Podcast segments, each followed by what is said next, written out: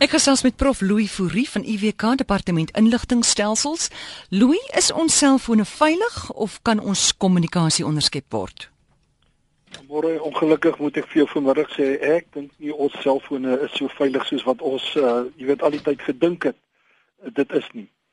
Kyk en miskien moet ek sê dis juist die rede hoekom uh mense of so baie mense so ontsteld is na die onlangse onthullings van Edward Snowden oor die onderskepping van e-pos en teksboodskappe en selfoonoproepe deur uh, een van die Amerikaanse intelligensiedienste. Kyk in in, in Snowden se bewering wat dit so wat dit vir my so kommerwekkend maak of ons almal so kommerwekkend maak is dat hy nie net beweer het dat dit die regering is wat kommunikasie onderskep nie, maar ook groot organisasies en hy noem die name van Microsoft en Yahoo en Google, Facebook en selfs Skype. En hy sê hulle gee op 'n gereelde basis gebruikersdata aan uh die regering en intelligensieorganisasies. En in die FSA natuurlik nou spesifiek aan die PRISM program het hulle dit uh, verskaf. Nou sedert al hierdie onthulde onthullings van Snowden en kyk hy hardloop nou nog daaroor het uh, die media natuurlik ook begin om te berig en die een na die ander land het hulle berig Duitsland doen dit ook en Frankryk doen dit ook en in Suid-Afrika was daar heelwat berigte dat Suid-Afrika dit ook doen. En dan wil ek vir jou sê geen wonder dat die publiek op die oomblik so bekommerd is uh, oor hulle privaatheid nie. En daar's geweldige stemme wat daar teen opgaan reg oor die wêreld op die oomblik en mense is bekommerd. Nou in die verlede het jy kon jy hoor as jy met 'n sentrale gewerk het iemand se asemhaling op jou foon. Hoe weet ek nou dat iemand my afluister? Nee, ek ek dink dit is verskriklik moeilik. Ehm um, ek dink nie mense kan dit agterkom op die oomblik nie. Jy niemand uh en as jy nou as jy nou luister na die uh na Snowden en al die ander ehm um, mense se verhale, dan is dit so gevorderde tegnologie en dit is dit word op sulke gespesialiseerde maniere gedoen dat 'n mens dit nie kan agterkom nie. Want dit gaan ook daarom nou oor jou e-pos en jou teksboodskappe en jou uh sien nou maar jou Skype kommunikasie en jy het nie die data word uh, altyd gestoor en dit word bloot oorhandig. Jy het nie eens 'n uh, jy kan nie agterkom nie. Ja. Hoe kan ons ons slimfone beveilig? Weet jy die die uh wil ek amper sê die die een van die uh, belangrikste opsies wat almal maar vir jou sê as jy wil uh ongewenste ehm um, en ongegronde ook spionering dit wil beskerm dan is een van die beste maniere nog altyd enkripsie. Maar nou sedert Snowden se onthulling oor hierdie beweerde samewerking van sekere maatskappye wat ek nou genoem het en ek sê maar beweerde samewerking, hulle het natuurlik almal ontken, uh, is die standaard enkripsie wat 'n mens uh, altyd kry of wat e-posstelsels vir jou verskaf of wat kommunikasiedienste soms vir jou beskikbaar stel, is dit eenvoudig nie genoeg nie. En die rede is hiervoor is dat die maatskappye, um, jou verskaffer wil ek sê of jou diensverskaffer, ons kosbare inligting in ongekripteerde formaat stoor. Met ander woorde enige een kan uh, dan uh, daardie data kry of dit word aan hulle gegee en hulle kan dit rustig lees. En daarom is die oplossing wat ons eintlik behoort te hê wat ons noem end tot end uh enkripsiediens. Met ander woorde, daardie data dit word op my slimfoon geenkripteer, dit word dan versend en eers aan die ander kant wanneer dit by die bestemming uitkom, nie wanneer dit enige ander plek uitkom nie. Eers dan uh, as dit arriveer, word dit gedekripteer. Uh, nou ja, daar's geen middelpersoon nie, daar's geen persoon wat my data in gewone formaat bewaar nie eh, of dit kan aangee nie en dit maak jou selfoon nogal heelwat veiliger. Nou watter end tot end inskripsiedienste is beskikbaar? Môre daar's nogal 'n uh, 'n hele paar. Kom ek sê daar's omvattende dienste vir stem uh vir in stemoproepe vir e-pos vir teksboodskappe, kitsboodskappe, webwerwe daar. Ek dink nie ons sal vandag by almal uitkom nie, maar kom ons kyk net gou net, net eers na stem en en miskien video-oproepe. Nou, een van die bekendes wat nogal wyd gebruik word en kom ek sê sommer van die begin af, dis gratis, dit is 'n uh, uh, oopbron uh kode wat beskikbaar is En dit is Redphone deur Whisper Systems. Mooi naam. Mense kan maar net gaan opkyk by of uh, hulle kan maar net Google onder Whisper Systems.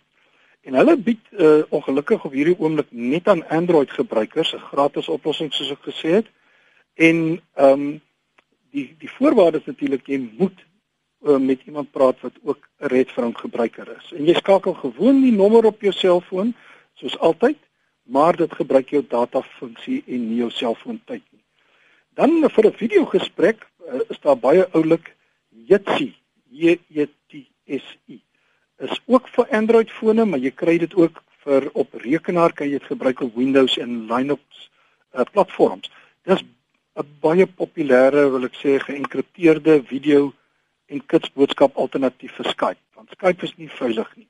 Uh Jitsi is wel veilig, maar kom ek sê ook nog uh hy's nog maar in alfa formaat. Met ander woorde, hy's nog al die probleme vir die selfoon is nog nie uitgestryk nie. En dan alternatiefelik is dan nou kom ons by die betaalopsies is daar Silent Phone. Dis deel van die Silent Circle en mense kan maar net Silent Circle opsoek. Uh dis 'n hele familie van enkripsie gereedskap en uh maar daar's 'n maandelikse subskripsiefooi en jy kry dit vir Apple en Android fone en hy inkripteer oproepe, video-oproepe, teksboodskappe, e-pos, alles. So kyk gerus, maar jy gaan betaal. En in Suid-Afrika is daar ook 'n oplossing. Dit was uh, hier oor die televisie ook gewees. Secrypt is die naam S E E en dan die woord crypt. En uh, dit kry jy vir Android en Apple en weer eens is daar 'n subskripsiefooi. So daar's 'n hele klompie oplossings en as mense soek sal hulle nog meer kry. Nou werk hierdie enkripsiedienste vir alle kommunikasie op op op vir kommunikasie op enige foon. Nee, nee, ongelukkig geld eh, die enkripsie nie vir kommunikasie na alle selfone nie. Kyk, die groot ding is dat dit geld eintlik net uh, as jy uh, iemand skakel wat dieselfde diens gebruik. Met ander woorde, Redphone na Redphone, Secrypt na Secrypt, uh en so kan ek natuurlik nou uh, maar ma aangaan Silent Phone na Silent Phone. Uh die as jy iemand anders skakel wat daar buite val, dan is net die eerste deel van jou oproep geenkripteer en daarna is dit nie meer veilig nie. So dit is nie die hele oproep nie. En ek ons kan volgende week gesels oor wat is die moontlike oplossing nou vir hierdie beperking want dit is 'n baie besliste beperking. Jy kan net mekaar skakel. Dis maar so Skype ook, jy kan net 'n uh, oorsaaklike ander persoon op Skype skakel. Maar daar is oplossings en daar is oplossings ook sal kan ons ook nog praat oor hoe veilige teksboodskappe gestuur word of jy, hoe jy veilig op die web kan seil want daar is baie mense wat jou inligting insamel terwyl jy op die web seil. Is hierdie oplossings regtig volkome veilig vir ons fone? Die kort antwoord is nee, nooit. Kyk, onderskepping moet ek daarom eers sê. Kom ons wees regverdig. Dis 'n dit verg gesofistikeerde apparatuur. En daarom word dit hoofsaaklik deur die diensverskaffers en uh, regerings, mense wat groot fasiliteite het gedoen. Dis nie sommer enige ou ek kan nie sommer hier my motorhuis sit te afluister wat uh, jy gesels nie of jy luister nie. Soos in die ou dae uh, ons als dit ons gehoor het, nee, dit is gesofistikeerde apparaat en alhoewel uh, jy die mees gevorderde enkripsie tegnieke kan gebruik verplig regerings, deesdae organisasies deur middel van wetgewing en amper elke land het een of ander vorm van hierdie wetgewing, maar hulle verplig organisasies soos byvoorbeeld die selfoonmaatskappye in Suid-Afrika om toegang tot kommunikasie en enkripsie uh, data te verleen of ten minste die data beskikbaar te maak. En as jy nou byvoorbeeld neem die BlackBerry foon wat al die jare, wil ek amper sê bekend geraak het vir uh, die die feit dat sy ehm um, kommunikasie geënkripteer is en daarom veilig is, ehm uh, is nou ook verplig. Na die dit wat gebeur het in Brittanje, het die Britte dit verplig. Uh laasweek het Indië hulle verplig om die enkriptering oop te maak. Uh natuurlik in vertroulikheid, hm. maar uh al uh al hoe meer regerings verplig enige organisasie of dit nou secret is of dit silent phone is op die ou end moet hulle dit bekend maak. Ja. Uh, volgens wet nou geen kommunikasie in wêreld uh, amore is daarom veilig nie. En as jy niks het om weg te steek nie of niks ontwettigs doen nie, dan hoef jy natuurlik nou nie te bekommer nie en jy hoef ook nou nie enkripsie af te laai nie. Ja. Maar daar is seker mense wat uh, besigheidsmense is en wat sê ek is bang vir industriële spionasie en dan moet jy 'n bietjie kyk. Louis, wie sou jy graag wil afluister in Suid-Afrika? Nee, hoekom? Nee, ek ek sou uh, persoonlik sou ek nie graag wil afluister nie. Niemand nie. Nee, nie nie, nie regtig nie. Uh alhoewel hulle grappe vertel of iets wat my interesseer. Mm. Maar nee wat ek ek kyk maar ek dink ek moet miskien daarom billikheid alwe sê uh, dat regerings natuurlik uh, 'n belang het en ons kan daaroor nog ook praat. Uh, hulle het 'n belang uh, om terrorisme te voorkom en uh, misdaad en, en dit word baie gebruik. Ons uh, ons sal regtig nog daaroor praat. Maar daar is beperkings en daar's vereistes. Ek sou graag my baas wou afluister.